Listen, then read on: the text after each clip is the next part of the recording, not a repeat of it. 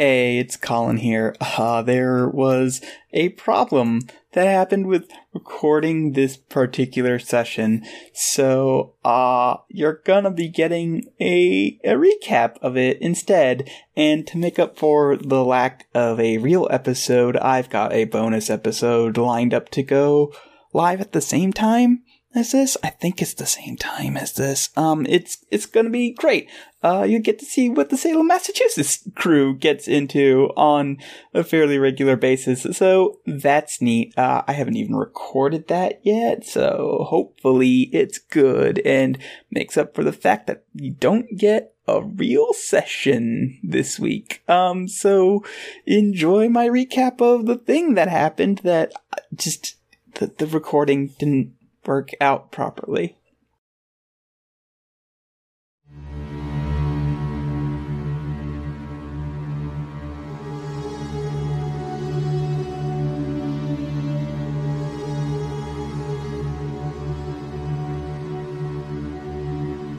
Inez was worried. The FBI agent the other day was asking questions.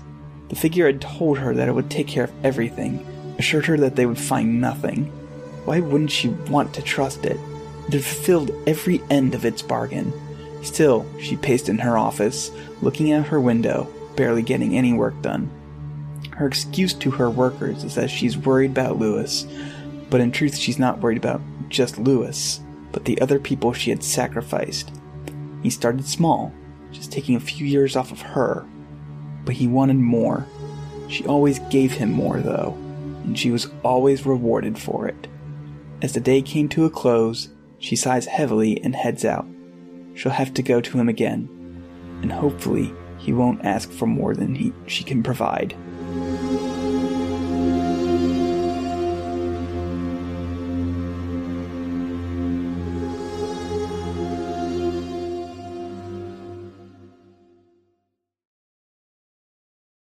Um, and this is where the actual recap begins. Uh, so the day begins for Cooper after waking up, getting his coffee and the morning shower and all that sort of jazz when there's a knock at his door. And standing there is a small, mousy, short haired man calling himself Agent Wade Graham from the Department of Homeland Environmental Acquisitions. He's let in and starts asking Cooper questions about the aquarium incident and even his current investigation. Uh, Cooper tries to dance around the fact that they hunt monsters and lies to the guy, at which point he asks for Cooper's notes. Uh, Cooper hastily scribbles together some notes and hands them to the agent, then makes a phone call to his FBI contact. Uh, the, the FBI contact manages to contact Graham's boss, Director Arias, to call him and get him off Cooper's back. Uh, Agent Graham leaves, Cooper finally stopping the forced smile he had on as the door closes. Uh, and then as for Jorgen, he's taken to Scab to the mall, a mystifying, pl- a mystifying place of storefronts that don't open until 10 a.m., marble stonework, soccer moms walking their children in strollers, and old people power walking. Stores and kiosks open up, and Jorgen simply buys some small Baltimore-centered bobbleheads of Edgar Allan Poe, uh, John Waters, and some other guys uh, he and Scab then go out for pancakes because Scab loves him some pancakes, and apparently Jorgen has an unlimited data, uh, unlimited money data or debit card, which I mean, guess makes sense. It's it makes sense with the with the fiction. Uh, then Amber gets a call from her mom. Hooray, it's Amber mom! Um, during the discussion, Amber realizes that after having a condo bought for her and having been in the same location for almost a month now, she lives in Baltimore. Uh, then Q making us some shitty jokes about having to do stuff at the DMV next session. I promise that won't actually happen. We can kind of fast forward through that whole process. Uh, overall, it's a much better chat that she had with her than with her dad because Amber actually kind of likes her mom. Aw. So after all that morning stuff is done, the three meet up at Red Robin for their next move. Uh, they invite Scab, but apparently he's banned from every Red Robin in the tri-state area for, and I quote, testing out how bottomless the fries are. They review their notes while ordering and eating delicious hot burgers, the kind you can only experience at a Red Robin restaurant. Red Robin, yum. Please, Red Robin, give me money for this. They decide to go to review the security footage at Amber's place and then go question Lewis's girlfriend. Um, so at Amber's apartment, they load up the USB or CD or DVD or whatever it is the fuck places used to archive their footage these days. What do people use? That's a good question. I don't, I don't get it. Anyway, they come through that whole thing. Um, Jorgen manages to spot something, however. For a single frame, they see an emaciated figure cloaked in ash hovering above Lewis. It had been following him for a while, it seems. They then head to Vicky Brooks's house, where they meet the woman who looks like she hasn't slept since Lewis's disappearance. Uh, there they question her, finding out that Inez Welsh never got too close to him despite being there for a few months, and they also learned that the night he went missing, he was on a call with her around 10 to 10:30 at night when he stopped talking mid-sentence. All that was left was a weird rasping sucking sound, which she rationalizes to herself as just being static. Uh, after the questioning, though, she tells Cooper to get the bastard who did this. Uh, with this information, they decide to follow Welch, uh, and as she leads them through the city, they decide to let Jorgen trail her. Uh, as turns out, Jorgen immediately messes it up, shouting to Inez if she knows how to work a cell phone. It was, it was hilarious, actually. Um, this causes her to make a run for it, and Jorgen follows her. And then back at the car, Cooper and Amber are sort of waiting for Jorgen to report in when uh, some lights come come up and from behind them, and uh, out from the car walks Agent Graham, who asks them what they're doing here. Uh, Cooper tries to tell them that they are trying to decide what movie they want to go see, and Graham tells them that they'll run late if they don't move right now. Uh, Cooper tries to buy some time, but Graham is insistent that they really need to leave right now, or they'll miss their movie. You silly geese, silly gooses, silly. Is it still? Is this still geese? in that instance? I think it is. Um, they drive off to go pick up Jorgen.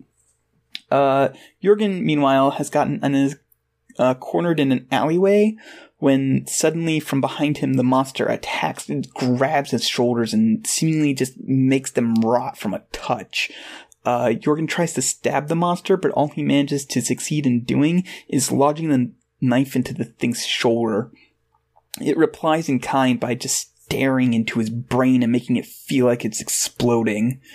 It's around that time that Inez manages to slip past them while they're distracted and runs off as Cooper and Amber arrive in the car. Uh, Jorgen is stabbed by his own knife and slammed into the ground by the monster, and Cooper, seeing his opening, floors it towards the monster. Um, he zooms right over Jorgen, but the thing merges into the shadow from whence it came, and Jorgen just not Jorgen, and Cooper just slams into the uh, the alleyway, uh, kind of messing the car up. It's, it doesn't total it, but it's messed up a little bit. Um, Amber and Cooper quickly get Jorgen into the car and drive off just as the thing starts to reemerge. Uh, along the way, Cooper manages to patch up and stabilize Jorgen long enough to drive back to the safe house, where Scab uses his magic to heal up Jorgen the rest of the way. Uh, Cooper asks Stab, it, Stab, Cooper asks Scab, not Stab, Scab, if he is familiar with the DHEA, and Scab informs him that they are an official government-sanctioned monster hunters. Only instead of killing the monsters, they are captured and sent off to parts unknown, where the Crimson Ravens don't know what happens to them. Uh, they're big, they're extremely well funded, and when they get involved, the Ravens tend to end on the short end of the stick more often than not. Uh, Cooper heads home for the night, and as he dreams, the monster visits him. Uh, it tells Cooper that it does not blame him for reacting the way that he did, and he can, in fact, help him out greatly, promising him the ability to clean up the police nationwide, offering a seat at the very top the presidency. Cooper flat out rejects the monster and it simply sighs, stating that Amber was more willing to make a deal with it. And with that,